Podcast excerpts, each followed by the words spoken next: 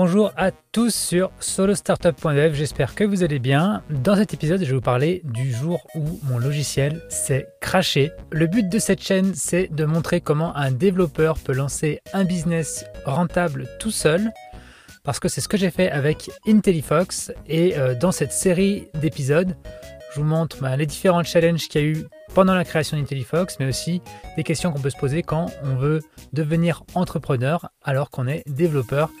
C'est un parcours que moi j'ai réalisé et que je veux partager avec vous. Et donc dans ce parcours, il y a des hauts et des bas. Et Maëva qui fait du bruit. Pourquoi?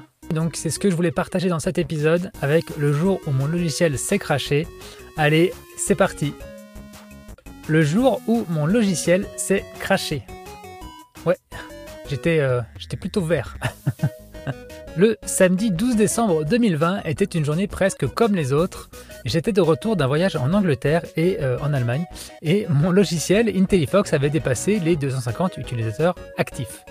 J'étais à ce moment-là de retour au Portugal. Tout allait bien, voilà, et à la fin de la matinée de travail, parce que je travaille le samedi matin, on a euh, pris la route pour continuer notre migration vers le sud du Portugal dans notre fourgon aménagé. En arrivant à notre destination après deux heures de route, j'ai regardé comme d'habitude mes emails. Et euh, bah, j'ai très vite compris que quelque chose d'inhabituel s'était passé. Au lieu d'avoir entre euh, aucune ou euh, cinq requêtes de support, comme habituellement, j'en avais une quinzaine. Donc, mon instinct immédiatement m'a fait comprendre que avoir autant de requêtes de support d'un coup, c'est forcément mon serveur avait planté, quelque chose avait pris feu, je ne sais pas, mais quelque chose de grave s'était passé. Et effectivement, j'avais totalement raison. Mes serveurs. Alors, moi, je suis quelqu'un qui est à l'aise avec les serveurs dédiés. Euh, je trouve que gérer des serveurs, c'est pas une difficulté particulière, et c'est donc naturellement que j'ai démarré IntelliFox avec comme infrastructure un serveur ultra puissant. Une seule machine qui est capable d'encaisser la charge aisément jusqu'à quelques centaines d'utilisateurs. C'était quelque chose qui me paraissait raisonnable et humainement gérable et euh, financièrement très prédictible, contrairement à A W S ou euh, Google Cloud Platform, où on ne sait jamais jusqu'où on va aller en facturation. Quand on démarre et qu'on est totalement bootstrappé, on ne sait pas euh, combien ça va nous coûter et euh, comment ça va scaler exactement par rapport à l'activité. Donc avec un serveur dédié, c'est soixante-cinq euros par mois. Avec ça, moi j'ai une machine de guerre qui est hébergée dans une infrastructure sécurisée et je regrette pas du tout ce choix. Mais qui dit euh, simple serveur dit évidemment single point of failure, un seul point sensible dans le système, c'est-à-dire que s'il y en a un qui s'écroule, lui il s'écroule, c'est le seul, il n'y en a pas d'autre, donc il ne se passe plus rien. Alors évidemment aussi, qui dit simple serveur dit sauvegarde décentralisée, et j'ai toutes mes données qui sont dupliquées sur deux sites différents, donc tout est safe. Le samedi douze décembre deux mille vingt, ma base de données avait planté. Elle était tombée en panne, et tout ça évidemment sans me prévenir. Que s'est-il passé? Des années d'expérience m'ont permis de développer un fort instinct pour trouver la cause d'un problème. Il y avait différentes possibilités comme toujours. Alors soit le process de la base de données avait planté, soit le serveur avait perdu sa connectivité au réseau, soit l'A P I, le process de l'A P I avait planté, ou Nginx, j'en sais rien, n'importe quoi peut planter sur le serveur. D'expérience, moi je savais que le truc qu'on ne regarde pas en premier, mais qui est souvent une cause assez standard d'échec, c'est bah, est-ce qu'il reste de la place sur le disque? C'est tout bête, mais du coup c'est la première chose que j'ai vérifiée et évidemment j'ai tapé dans le mille. J'étais plusieurs fois averti quand même auparavant parce que j'étais conscient d'évaluer dans un espace qui est restreint depuis le début euh, et là ce jour-là j'avais laissé déborder la baignoire. Ma faute. Quand le disque où se trouve la base de données est plein, bah celle-ci elle se met en lecture seule et moi l'alerte que j'ai reçue c'est au final mes utilisateurs qui n'arrivaient pas à se connecter au logiciel. Comment j'ai résolu le problème? La première étape, évidemment, c'était de libérer de l'espace et de redémarrer les process. Donc ça, ça prend quelques secondes, tout va bien, en sept minutes, c'est reparti. Et l'étape d'après, ça a été préparer un message, un message que, que voici, où j'ai bah, toutes mes excuses, j'étais sur la route à tel moment, donc je, je, le problème est désormais résolu, je dédramatise les choses, rien de grave, tout va bien, pas de souci. Euh, désolé pour l'interruption de service et bon samedi à toi. Et donc c'est ce que j'ai envoyé à tous les Intellinotes qui m'avaient contacté en direct, donc qui avaient subi ce problème. Et dans ce message, tu peux voir que j'ai été transparent sur les délais, que j'ai expliqué le problème et que je me suis excusé pour l'interruption de service. Mon but, c'était de préserver la confiance de mes utilisateurs. Tu as le droit d'avoir ce genre de problème une fois, mais pas quinze fois, enfin deux fois, mais pas quinze. Bon, ok, trois fois, mais pas quinze. T'es d'accord? Tu peux, tu peux P S cinq K, peut arriver P S cinq K, pas quinze. Comment j'ai fait pour éviter que ce problème ne se reproduise?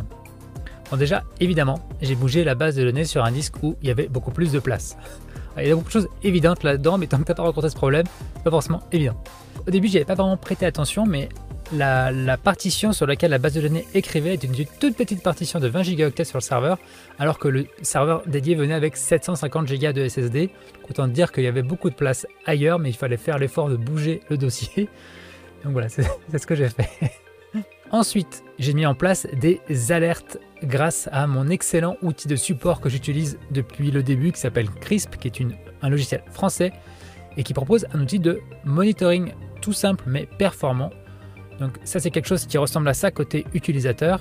Côté entreprise, moi, ça me permet de faire des vérifications toutes les trente secondes que ma base de données fonctionne et je reçois une alerte si jamais ce n'est pas le cas. Donc, tous mes autres process sont aussi couverts, mais particulièrement la base de données.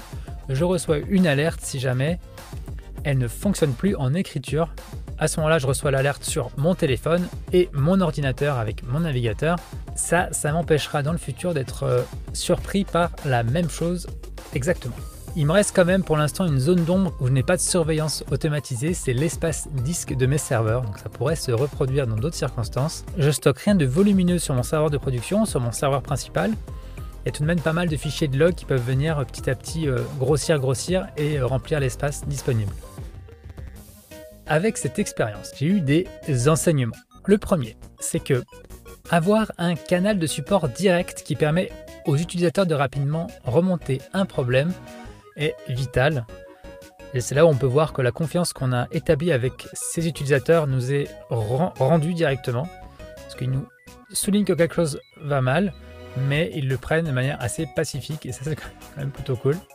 La deuxième chose, c'est que montrer sa réactivité permet de diminuer l'impact de ce genre de problème. La troisième chose, c'est que mettre en place un monitoring même simpliste est vital. La quatrième chose, c'est que les bugs se passent le week-end et qu'en tant que solopreneur, il faut être vigilant en permanence. Quand est-ce que je vais prendre des vacances, moi? La cinquième chose, c'est avoir une infrastructure solide et être à l'aise avec les process utilisés permet de réagir rapidement. Moi, j'ai pas eu besoin de quelqu'un d'autre pour me dire qu'est-ce qui n'allait pas. J'avais l'expérience et l'expertise pour pouvoir régler le problème moi-même et ça, c'est quand même essentiel quand on est tout seul dans le business. La sixième chose, c'est qu'avoir un serveur dédié, c'est génial, mais ça demande évidemment une vigilance supplémentaire. C'est le genre d'épisode qui permet d'améliorer le logiciel et qui est la conséquence d'un fait tout de même intéressant. De nombreux utilisateurs ont besoin de mon service. Non seulement ils l'utilisent et donc remplissent petit à petit l'espace disque, mais en plus ils sont une quinzaine à venir me le dire en l'espace de quelques heures si jamais ça ne marche plus. Alors je ne sais pas pour toi, mais moi je vois ça comme un signe positif. Merci beaucoup d'avoir regardé cet épisode de solo startup point dev. Je vais continuer à publier des épisodes toutes les deux semaines. C'est un sujet qui m'intéresse énormément, que j'ai envie de partager avec vous. Donc n'hésitez pas à partager ces épisodes, à mettre un like sur YouTube, à m'envoyer des messages, à me laisser des commentaires, à en parler à du monde, parce que pour l'instant, tout le monde s'en fout. Bonne journée à vous, à bientôt, à la prochaine.